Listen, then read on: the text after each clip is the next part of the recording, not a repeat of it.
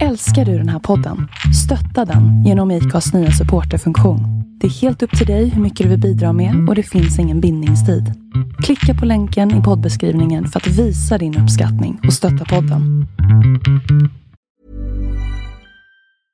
Ryan Reynolds here from Mint Mobile. With the price of just about everything going up during inflation, we thought we'd bring our prices down. So to help us, we brought in a reverse auctioneer, which is apparently a thing. Mint Mobile unlimited premium wireless. Ready to get 30, 30, bit to get 30, bit to get 20, 20, 20, bit to get 20, 20, bit to get 15, 15, 15, 15 just 15 bucks a month. So, Give it a try at mintmobile.com slash switch. $45 upfront for three months plus taxes and fees. Promo rate for new customers for limited time. Unlimited more than 40 gigabytes per month. Slows. Full terms at mintmobile.com.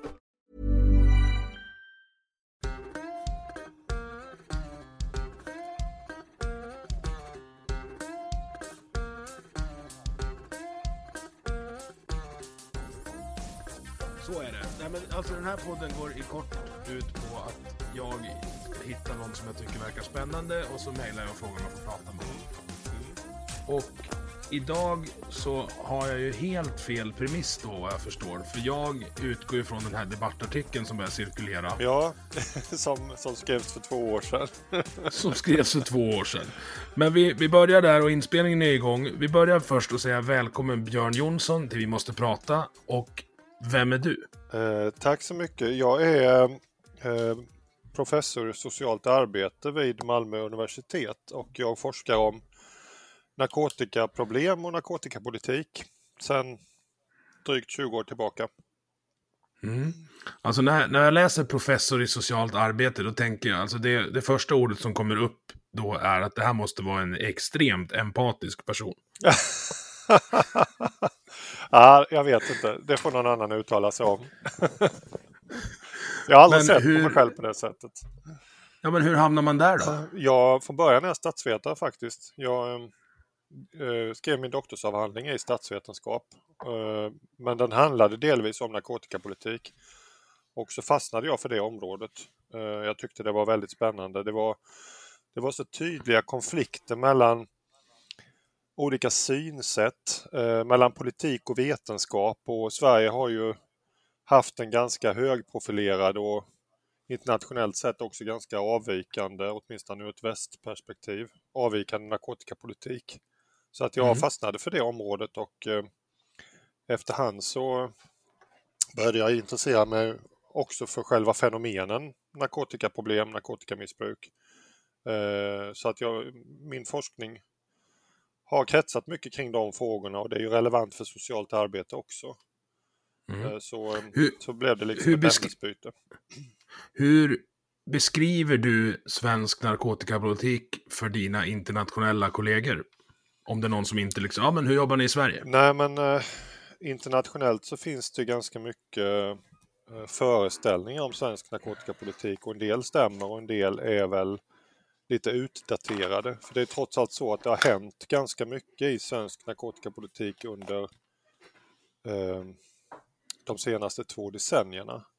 Och då vill jag väl i så fall genast introducera en, en viss, viktig eh, distinktion här, nämligen den mellan vård och behandling och mellan eh, rättsväsendets insatser, alltså polisens och eh, det övriga rättsväsendets insatser. För när det gäller vård och behandling så har det skett stora förändringar.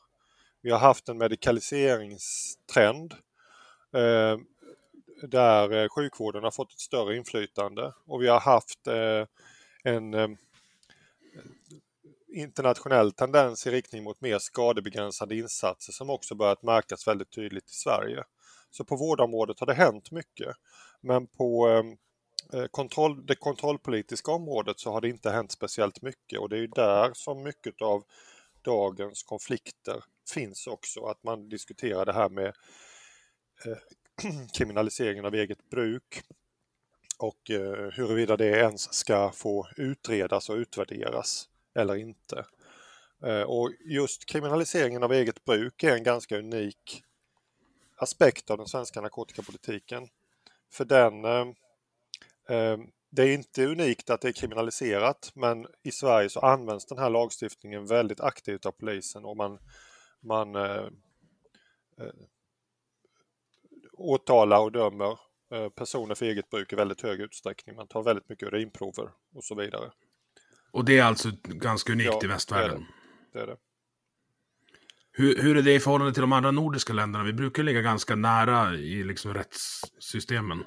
Eh, Norge har ju också eget bruk eh, kriminaliserat men man använder inte den lagstiftningen på samma sätt som i, som i Sverige och där har det också förekommit en, alltså man har utrett de frågorna och förra året så kom det ett eh, eh, regeringsförslag om att man skulle avkriminalisera efter portugisisk modell. Men det förslaget föll i Stortinget. Så eh, ehm, man har ju åtminstone diskuterat de frågorna mer aktivt där, även ifall man landade sen i att inte avkriminalisera. Eh, Ja, För det var ju det, även, även om premissen var fel där med debattartikeln så har det ju varit en eh, debatt nu. mm. Och ja sen ett antal år tillbaka har det ju varit det. ja, men Lena Hallengren höll alltså en presskonferens ganska nyligen och där uttalar du dig och då är vi ändå i nutid och då säger professor Björn Jonsson citat det var, det, det var bland det mest bedrövliga jag har sett. kan, Ja. kan du berätta eh, om presskonferensen och hur, hur du tänkte? Alltså den handlade ju väldigt mycket om vad de inte skulle utreda. Eh, och Mm. det, det är ju just då eh, kriminaliseringsfrågorna och eh, det här som eh, det är ju 30 år sedan nu som det egna bruket eh, kriminaliserades. Det skedde 1988 och sen eh, skärptes lagstiftningen 1993. Och sen har det inte skett någon ordentlig utvärdering av hur det här fungerar. Så att det är ju definitivt på tiden. Eh, det är många viktiga aktörer på det narkotikapolitiska området som har föreslagit en sådan utvärdering också. Riksdagens socialutskott vill ju se en utvärdering av hela narkotikapolitiken. Samsjuklighetsutredningen som kom med sitt slutbetänkande i december, de eh, föreslog också en sån utvärdering. S- eh, Sveriges kommuner och regioner, eh, arbetsgivarorganisationerna för, för eh, huvudmännen för vårdinsatser och sådär, de har också föreslagit en sådan utredning. Och Folkhälsomyndigheten har gjort det. Så att det är tunga aktörer liksom som vill se en sån här granskning av hur den här politiken fungerar. Mm. Men det hävdar ju, det hävdade ju Lena Hallengren att det bara var vissa röster som jo- gjorde detta gällande då. Ja, det var inga tunga Nej, instanser nej. som... Och detta kommer då alltså efter att man har i princip gått på Folkhälsomyndighetens linje 100% under pandemin. Ja. Då, då var de en väldigt tung instans, men nu kanske de tycker något annat än vad vi tycker. Och då, nej, då är det nog små röster bara. Ja, precis. precis. Sen eh, eh, tyckte jag också att det var väldigt märkligt med eh, det här uppdraget som, som de har gett. För mycket av det sammanfaller ju med det uppdrag som redan Samsjuklighetsutredningen har haft. Sam- Om vi stannar på den lite då, för nu, precis. Du, nu avbröt jag när du skulle göra det precis det jag ville att du skulle göra. Berätta om samsjuklighetsutredningen. Samsjuklighetsutredningen eh, fick ju uppdrag att föreslå förändringar när det gäller hur vården är organiserad för personer med beroendeproblem. Och då handlar det inte bara om narkotikaproblem utan då är det även alkoholberoende. Och eh, eh, i deras slutbetänkande så föreslås en fortsatt eh, utveckling i riktning mot medikalisering och skadebegränsning kan man säga. De vill se ett förändrat huvudmannaskap där ansvaret för eh, alla behandlingsinsatser eh, för personer med beroendeproblem ska ligga under sjukvården. Som det är idag så är det bara de medicinska insatserna som ligger under sjukvården. Den psykosociala behandlingen ligger hos socialtjänsten. Så att det är en ganska stor förändring som föreslås. Sen har de en lång rad andra förslag också, men det är ju det viktigaste förslaget. Och det här, eh, det här är förslag som redan missbruksutredningen kom med 2011. Men då hamnade de i, i papperskorgen. Eh, Men idag så är ju tiderna lite annorlunda. Jag tror att det finns ganska goda förutsättningar för att de här förslagen ska gå igenom. Eh, Men mi- missbruk, eh, Samsjuklighetsutredningen lämnade sitt, slut, sitt betänkande i december. Deras betänkande är ute på remiss just nu så att remissvaren har inte kommit in än. Och nu lämnar då regeringen ett ett utredningsuppdrag som i ganska stora delar eh, handlar om samma saker som redan har utretts av Samsjuklighetsutredningen. Jag ser inte logiken alls i det. Men det är ju jag ser det, att dyker det upp någonting som man inte tycker om, då just tillsätter man en ny utredning. Ja, men jag tror Det inte tror jag att det är är- så att regeringen är negativa till Samsjuklighetsutredningens förslag. Det tror jag inte. Eh, jag, jag tror att det här är idéer vars, eh, vars tid har kommit nu. Eh, men utan jag, jag, jag tror att regeringen egentligen inte alls vill göra den här utredningen. Men riksdagen har krävt det av regeringen och då måste de fylla det här med någonting och de vill absolut inte för allt smör i Småland fylla den med de kriminalpolitiska frågorna. Man vill inte stoppa in kontrollpolitiken i detta. Så, och något måste den ju innehålla. Men även om, alltså, jag kanske låter lite raljant när jag pratar om dem, för att det, det blir så ibland. Men jag tänker så här att jag tror ju att de flesta människor vill att så många människor som möjligt ska må bra. Eh, Men jag tycker också att bevisbördan borde ju ligga på de som förespråkar någonting och berättar, "Ja, men så här, nu har ni gjort det här sedan 88 med en viss ändring 93. Vi har en narkotikadödlighet som, kan man säga att den skenar? Ja, eh, den har skenat nu de senaste åren så har det ju faktiskt minskat något. Eh, men det har några väldigt specifika orsaker. Eh, så att det är ju inte ett, ett större trendbrott eller en början på någon eh, långsiktig nedgång tror inte jag utan det, det här är bara tillfälliga förändringar. Och vi ligger liksom i paritet. Du nämnde Portugal innan som, som jag har avkriminaliserat allt eget bruk, vad jag förstår, av i princip allt. Ja, Eh, och vi har ungefär samma narkotikadödlighet. nej, det har vi inte. Eh, Har vi inte? Nej, eh, ser man till den officiella statistiken så har vi ju betydligt högre narkotikadödlighet än vad, vad Portugal har. Men eh, eh, det är väldigt svårt att jämföra mellan länder. Man samlar in uppgifter på olika sätt. Eh, och eh, vi i Sverige och i de övriga nordiska länderna upptäcker en väldigt hög andel av våra narkotikarelaterade dödsfall eftersom vi har lagstadgade obduktioner eh, vid misstänkta dödsfall. Ja, okej. Nu hörs väl min med. hund antar jag. Ja, det gör ingenting. Den, den, den får vara med också. Nej, men alltså, min, min poäng i det hela är att det borde ju...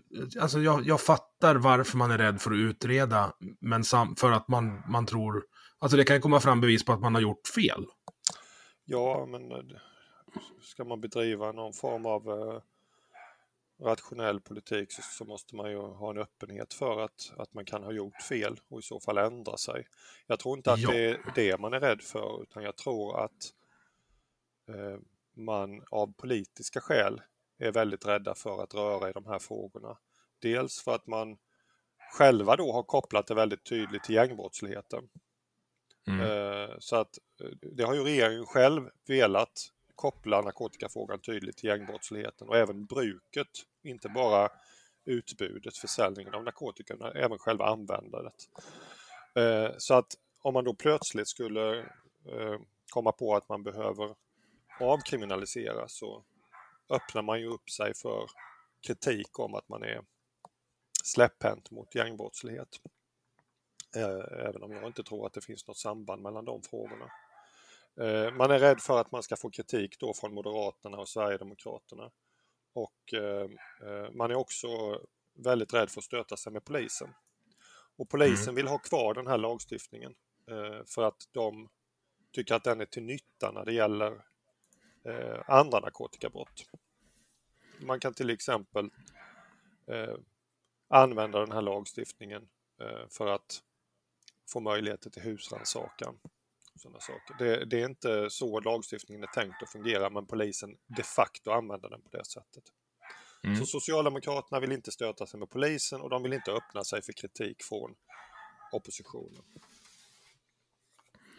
Du, jag måste gå och... eh, Ja, titta ta till hunden nu så kolla, kolla så den är okej.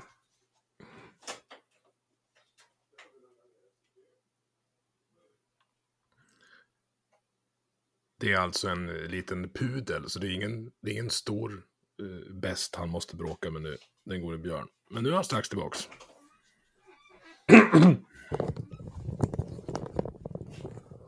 Sådär. Så. Välkommen tillbaka. Nu vart micken så där nära igen tror jag. Okej. Bättre så. Eh, ja, mycket bra. Ja, de, är, de vill inte öppna sig för kritik. Men ska man, ska man hårdra det lite då? Så att... När man, eller vi, vi kan säga så här.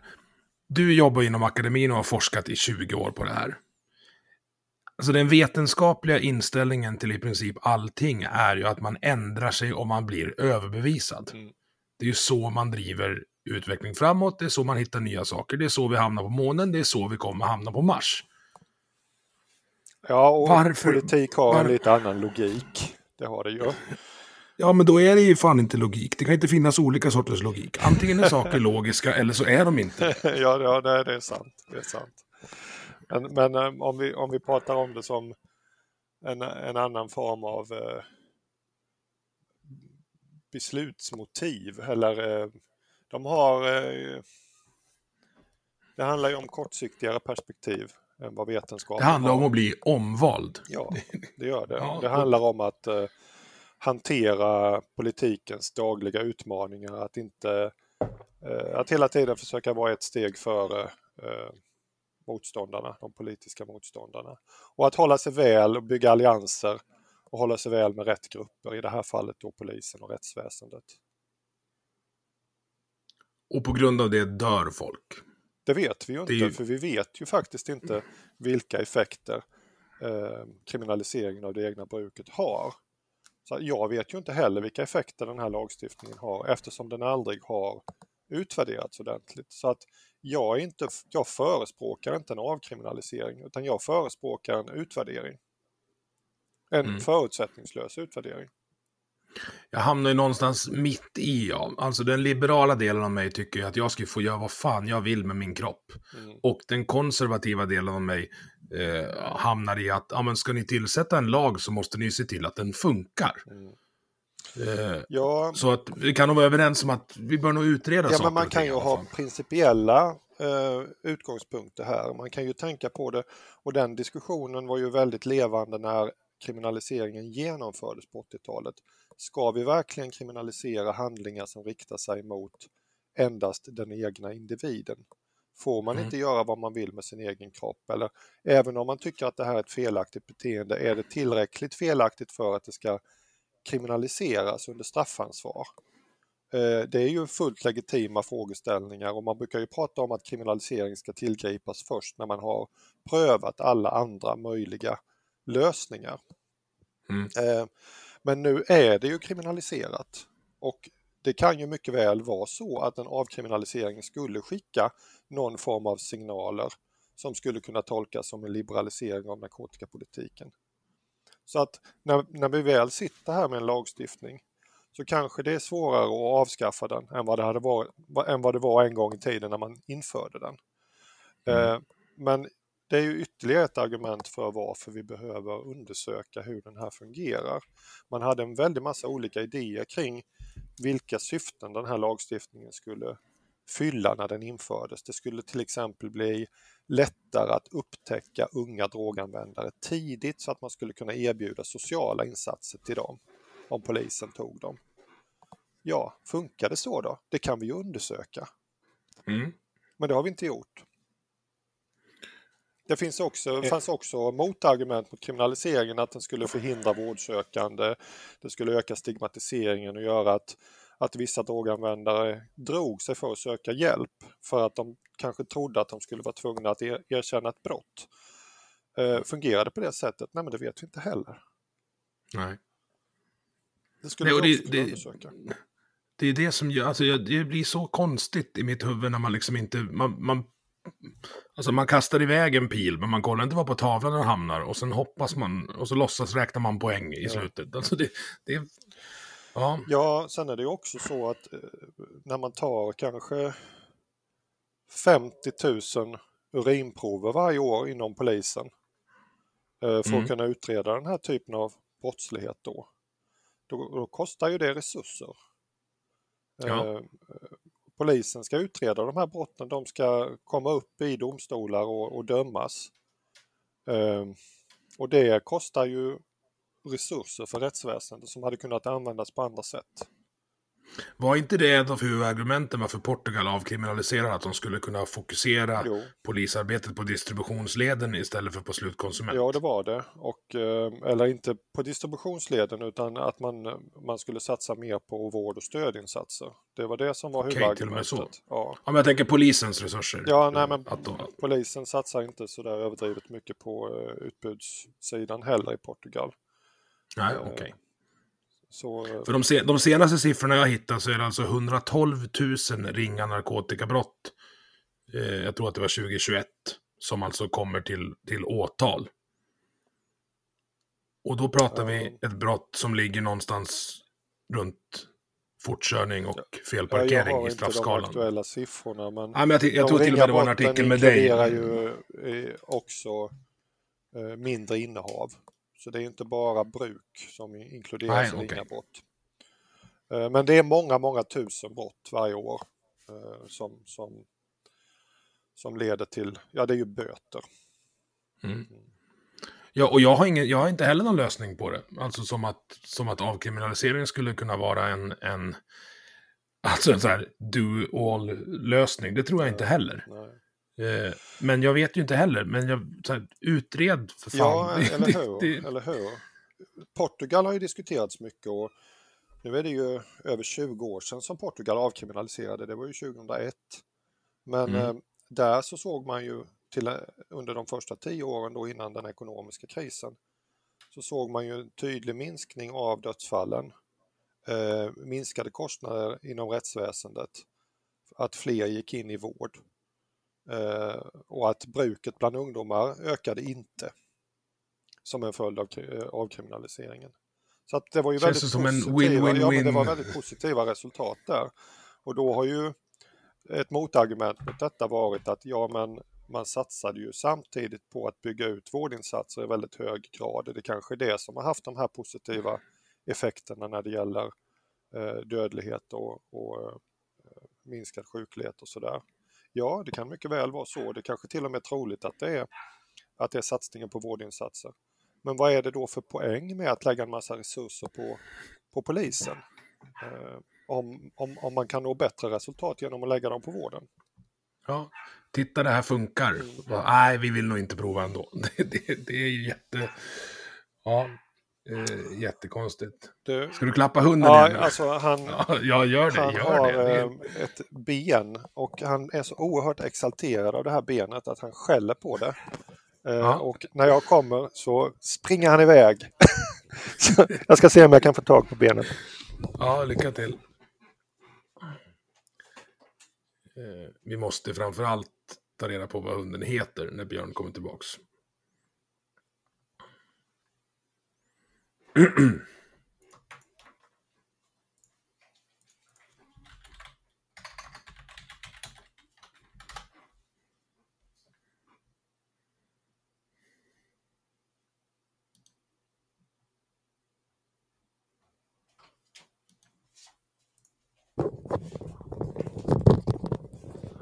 Nu är både hund och ben på balkongen.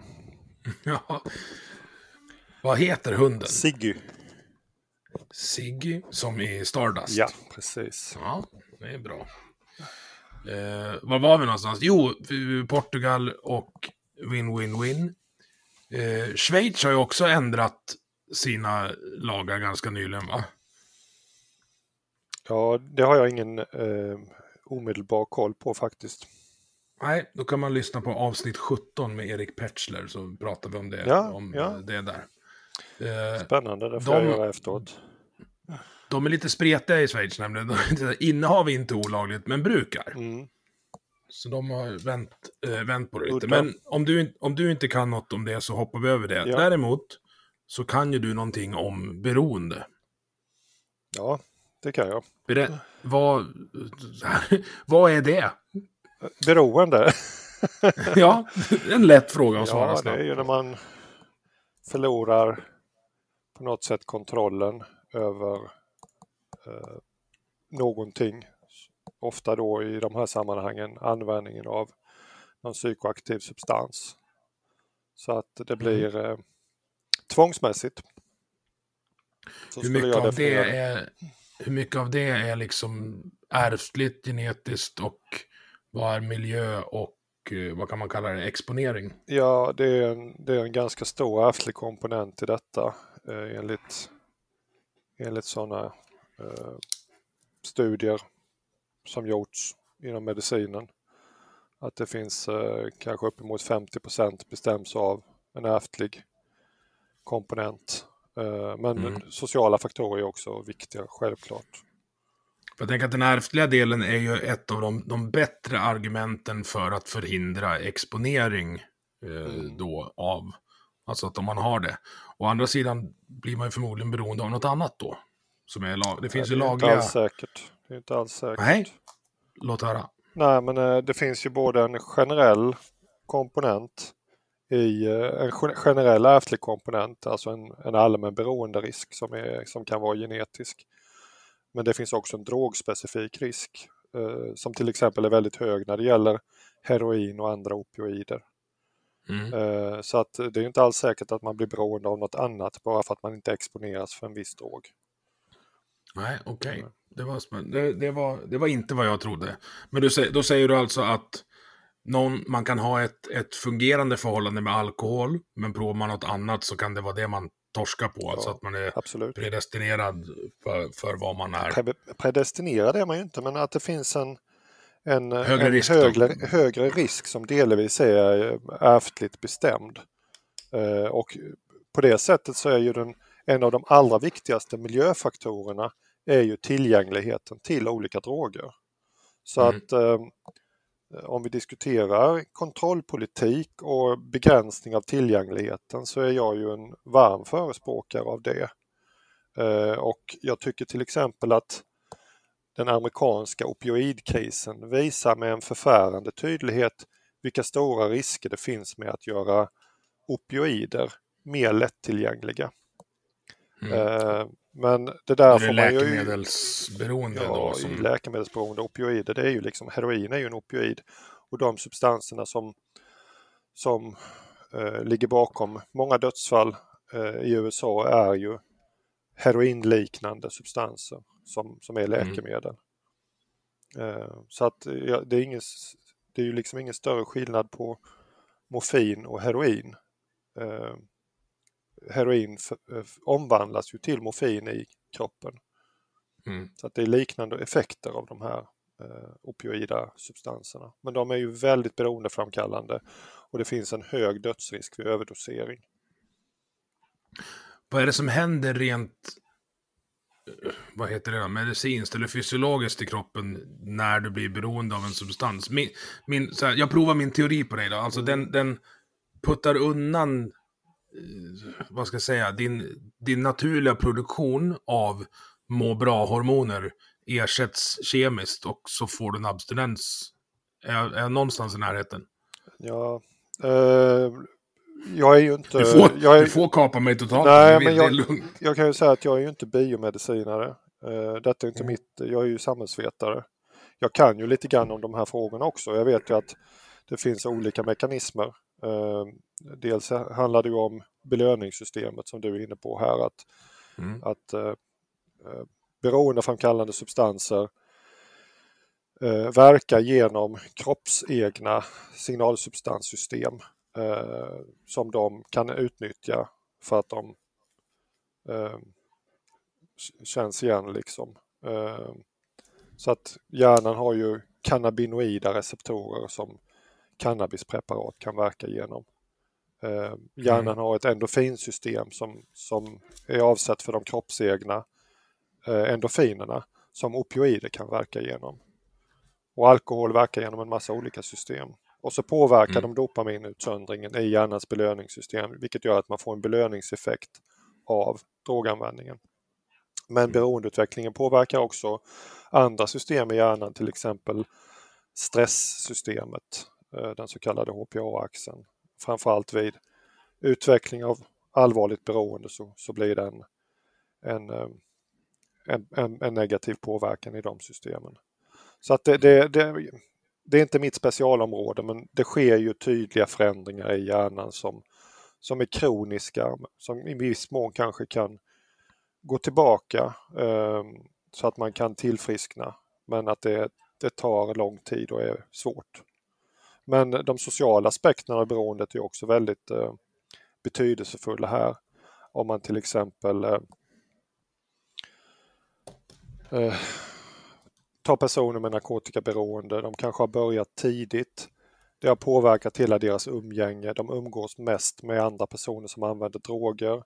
Deras eh, eh, drogfria kamrater har tunnats ut. Liksom. Det är många som de har förlorat kontakten med. De kanske har hoppat av skolan i, i eh, de har inte gått ut gymnasiet i alla fall. De har aldrig kommit in på arbetsmarknaden. Om man då försöker att, att sluta, eh, ja då har man ju en kompetens som fungerar inom eh, narkotikavärlden. Man, man vet hur man ska få fram tusen spänn om dagen för att kunna köpa narkotika på illegala vägar. Eh, men den kompetensen är inte värd någonting ifall du slutar och försöker klara dig utan narkotika. Eh, du kanske har svårt att få ett jobb, du blir fattig, du blir beroende av försörjningsstöd.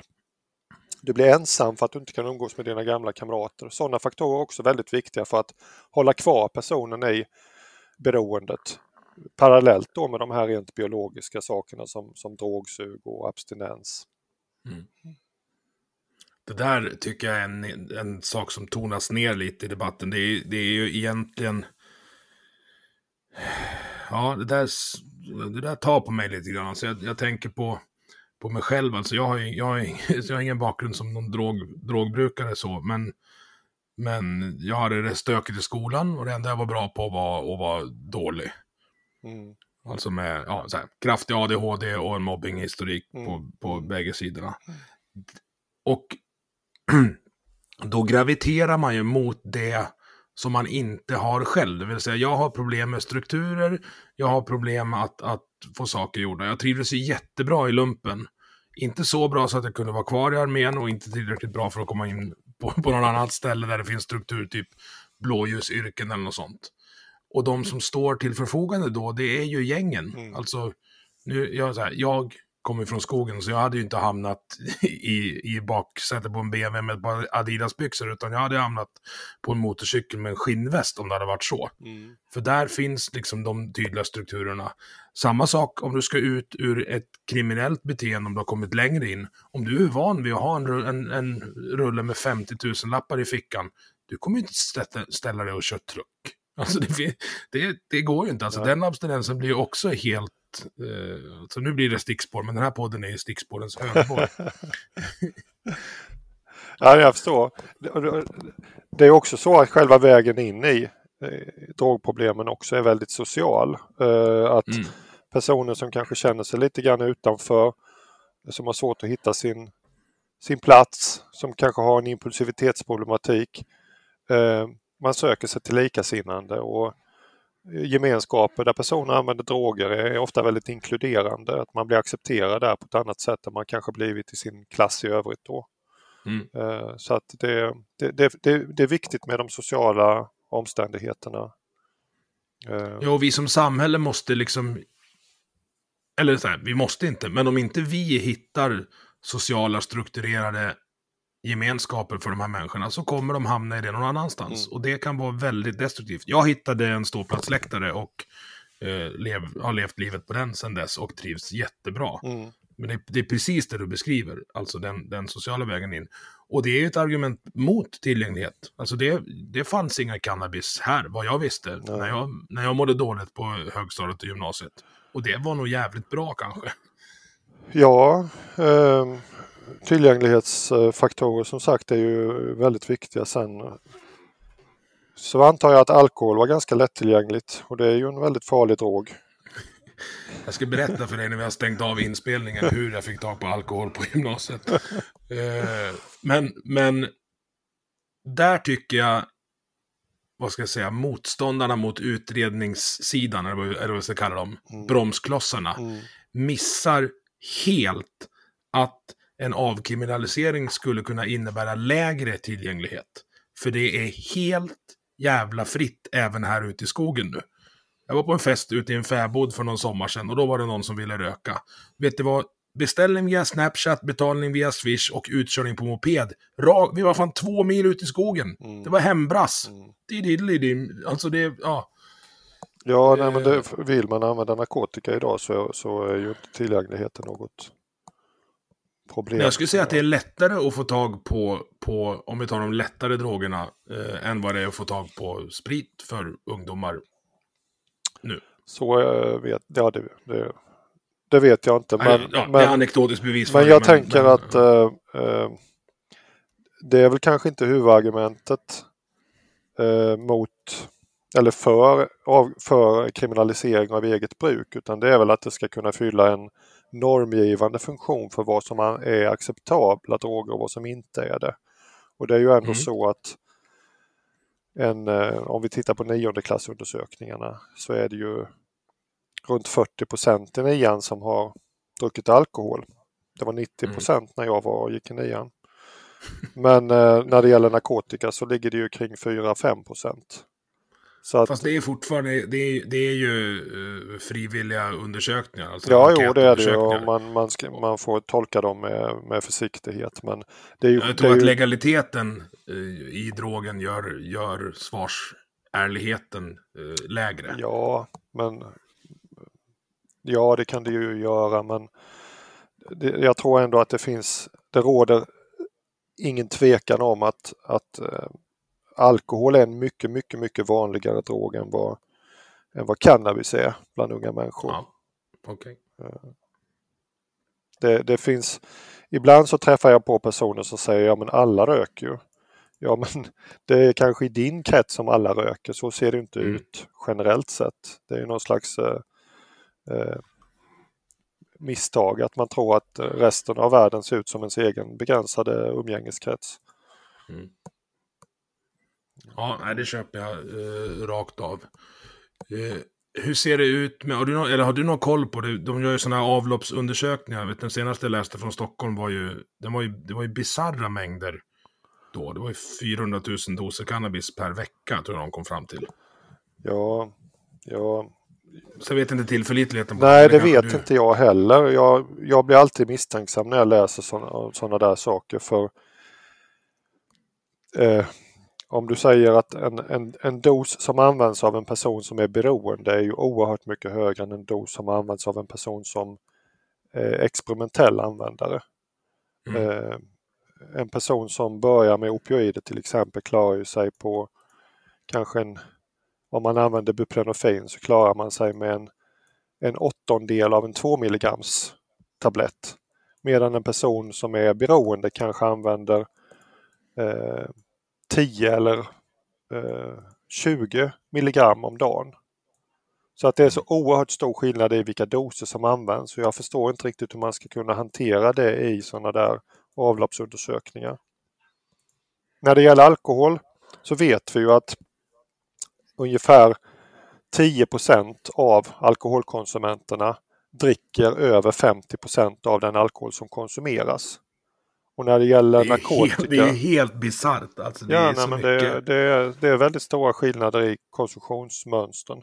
Och så är det med narkotika också, även om vi inte har lika bra siffror på det när det gäller narkotika på grund av att narkotika är illegalt. Men vi kan utgå från att de, en liten grupp högkonsumenter står för mer än hälften av den narkotika som konsumeras. Och det vet jag inte riktigt hur man hanterar i sådana där avloppsundersökningar. Nej.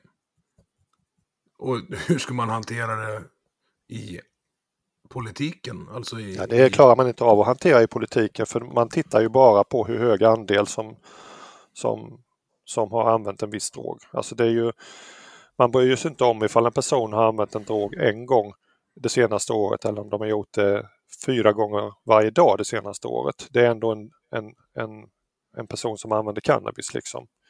Mm. I, i den politiska retoriken. Ja, nej men lite förenklat kanske men jag uppfattar att det Ja, man jag har tror- inga jag nyanser Du har här. helt rätt. Nej. Och det är också, också det som gör att eh, regeringen har ju försökt att skylla eh, gängbrottsligheten på eh, cannabisanvändare i rika Stockholmsförorter.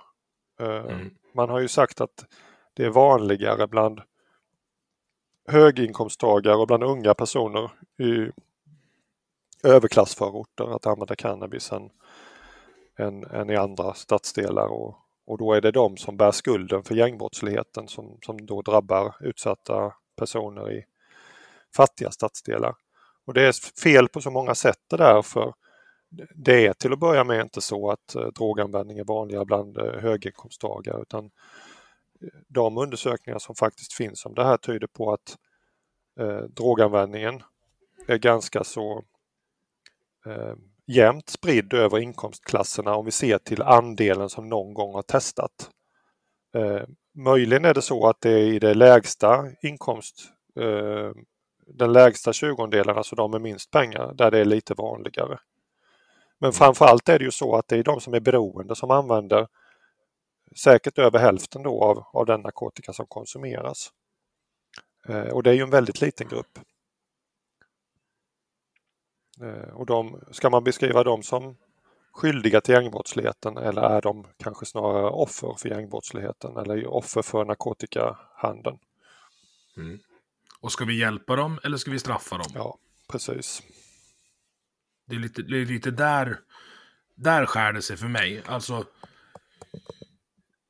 om du, om du har ett bruk som inte är problematiskt, ska vi straffa dig då?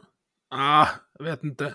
Om du har ett bruk som är problematiskt, det vill säga att du har det som av vissa klassificeras som beroendesjukdom, det kan du inte straffa bort. Så det måste du ju hjälpa bort, om det ens går att få bort. Mm. Ja, nej, insatser mot eget bruk i alla fall har ju ingen som helst potential för att kunna fungera för den gruppen. Det är ju... För mig är det tämligen självklart. Den är nog snarare kontraproduktiv för dem. För alltså blir de haffade, straffade, så kommer de må ännu sämre. Och det enda sättet de vet för att sluta må dåligt, ja, det vet vi vad det är. Ja, jag är inte så säker på att man bryr sig om att man får en, en böteslapp för eget bruk ifall man har en, eh, en, eh, tung narkotikaproblematik. Man har väl kanske större problem i sitt vardagsliv än det. Ja. Men om man väl försöker lämna missbruket eh, så kan ju ett brottsregister vara ett hinder i vägen. Så kan det ju vara.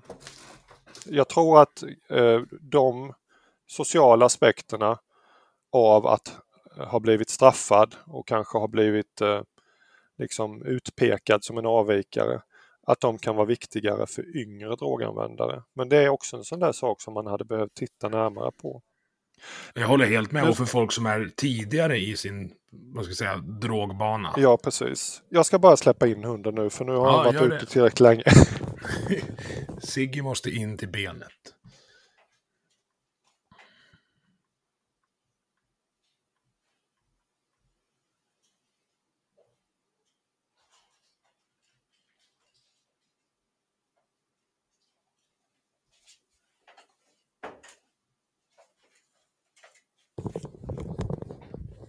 Han verkar inte alls fatta att jag sitter i ett eh, poddsamtal här. Det är lugnt. Det är, det är bra livekänsla. Så. Var var vi Ja. någonstans? Jo, att man kan inte straffa folk som är sjuk. Eh, Det är ungefär lika smart som att skälla på någon som har brutit benet. Men du, om du, gud förbjude, tvingas bli politiker någon gång. hur skulle du, eller så här, hur tror du att det ser ut om 15 år och hur önskar du att det skulle se ut om 15 år? Är det någon skillnad på de två? Ja, det är nog skillnad på det. Eh, jag tror eh, att vi har fortsatt den utveckling som vi ser idag när det gäller mer fokus på medicinska vårdinsatser, Eh, mer utbyggd skadebegränsning. Eh, Jag vet inte riktigt vad som kommer hända med de här frågorna om de kriminalpolitiska frågorna, det som handlar om narkotikastrafflagen. Eh, Jag misstänker att det kommer ske ganska stora förändringar i vår omvärld. Om andra EU-länder börjar kanske till och med legalisera cannabis så kommer det bli en ganska tuff reality check på den svenska politiken eh, och vi kanske kommer att se många länder som avkriminaliserar eh, bruk till exempel och innehav för bruk i mindre mängder. Ehm, så och då Svårt att säga, svårt att säga om vad det kommer få för betydelse i så fall för den svenska politiken för här finns ju en, en uppenbart stark motståndskraft mot allt som kan tolkas som liberaliseringar. Um, mm. Så, så jag, jag, kan, jag, jag har väldigt svårt att bedöma detta. Um, tyvärr så tror jag att, att det kommer bli ännu svårare för personer som har en drogerfarenhet, som har eh, eh, narkotikaproblem, att få ett socialt stöd.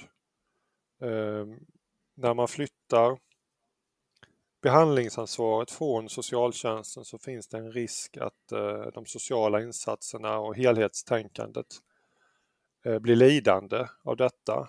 Och eh, jag hade velat se en, ett ökat fokus både på sociala insatser och på insatser inom skola och eh, arbetsförmedling och försäkringskassa för att stödja personer som vill lämna eh, narkotikaproblem och för att förhindra att personer hamnar i den typen av problem. Eh, det är inget sånt som man bara löser liksom med behandling. Utan det krävs eh, andra insatser på många olika livsområden. Och jag ser liksom inte, det finns ingen debatt om det idag, det finns ingen prioritering av det idag heller. Eh, så, så det, det kan nog eh, det kan nog bli sämre innan det blir bättre. Om det blir bättre. Hänger uppe på det där du sa om att vården och de medicinska delarna, de har där har det blivit bättre. Ja, ja men eh, jag, jag ser det som en, i grunden som en positiv utveckling. Det här att vi satsar mer på skadebegränsande insatser är ju definitivt en positiv utveckling. Eh, det kan ju bero på att vården kanske har utvärderat sitt arbete under de senaste 20 åren. Ja, men jag tror det hänger samman med den här medikaliseringen som vi har sett generellt på detta området. För många av de här skadebegränsande insatserna är ju eh, medicinska. De drivs av sjukvården. Och när mm. sjukvården får en större roll även när det gäller behandlingsinsatser, ja då satsar man också på, på skadebegränsande insatser som sprutbytesverksamhet och naloxonutdelning för att Naloxon är ju ett medel mot överdoser som man delar ut till droganvändarna själva. Mm. Som också, som också bromsades länge va? Ja, det, just när det gäller Naloxon faktiskt så så var det en ganska bred enighet både inom politiken och eh, mellan olika intressegrupper på det narkotikapolitiska området faktiskt för att dela ut Naloxon. Det som hindrade introduktionen av det här under ganska många år det var faktiskt eh, rent lagstiftningstekniska hinder, eh, byråkrati helt enkelt. Att man inte kunde dela ut ett läkemedel eh, som en annan person skulle använda liksom på att man, som man skulle använda på en annan person. Utan man, man mm. När man ska mm. skriva ut ett läkemedel så ska det vara till den personen som ska använda det. Och den personen då som behöver få det använt på sig är ju medvetslös. ja. ja. De kunde inte lösa det rent äh, med den gällande lag, äh, läkemedelslagstiftning som fanns. Så att, men sen löste man det i alla fall. Men det tog lång tid för dem att komma fram till det där. Men det, det fanns ingen politisk konflikt i den frågan som det har funnits i många Nej, andra okay. skadebegränsande frågor. Motståndet mot, eh, mot uh, sprutbytesprogram som, som nu har helt har vittrat bort. Motståndet mot uh, metadonbehandling och buprenorfinbehandling som ju är väldigt mycket uh, svagare idag än vad det varit tidigare. Så att de, den, den utvecklingen ser jag ju som, som väldigt positiv. Och det, och det kan nog också vara positivt på många sätt att flytta över behandlingsansvaret till sjukvården. Eh, sjukvården är ju bättre på att ta till sig av nya forskningsresultat och sådär än vad socialtjänsten är. Och... Men problemet är om man tappar bort de här sociala bitarna. Eh, och det tror jag att många inom mitt fält är lite oroliga för nu att, att eh, socialtjänsten liksom kommer att riskerar att släppa den här gruppen i större utsträckning och de behöver ju stöd. Många behöver stöd med boendeinsatser, eh, eh, social samvaro. Det kan vara många olika sorters stöd man behöver som mm. socialtjänsten ansvarar för. Placeringar på behandlingshem till exempel. Eh, hur ska det lösas när eh, sjukvården ansvarar för behandlingsinsatser? Där har Samsjuklighetsutredningen ett förslag som, som jag kan se en del risker med. Okej, okay, berätta. Nej men eh, i, i korthet, det, det, blir lite tekniskt här men eh, behandlingshemsplaceringar har ju tidigare beslutats och betalats av kommunerna. Och förslaget här är att det även framgent ska betalas och beslutas av kommunerna men att sjukvården då ska ha ett finansieringsansvar för de delar i placeringarna som är medicinsk vård eller ja, som är, som är behandling då helt enkelt. Eh, och då blir det ju liksom en aktör som ska besluta om någonting som två aktörer ska betala. Eh, det kan bli problem tror jag. Mm. Eh. Det tror jag också. Det där är... Ja, det där får, får vi helt enkelt ge upp då till politikerna och bara lös det. Ja, men det, det, det, där kommer säkert att komma en massa synpunkter på i remissbehandlingen nu som, som pågår av den här utredningen. Jag är i grunden positiv till mycket av det som, som, eh, som utredningen har föreslagit. Jag ska släppa iväg dig så du får gå ut och leka med hunden. Lite. ja, jag tror Stort... att han är i behov av det. ja, stort tack för att jag fick eh, prata med dig. Tack så mycket. Du har lyssnat på Vi måste prata som produceras av mig, Emil Nilsson. Tycker du om det du hörde? Dela avsnittet med dina vänner och på sociala medier. Vill du stötta podden kan du göra det via Patreon där du hittar den på patreon.com snedstreck vi måste prata i ett ord. Eller så swishar du en slant till nummer 123 671 46 79. Vi hörs!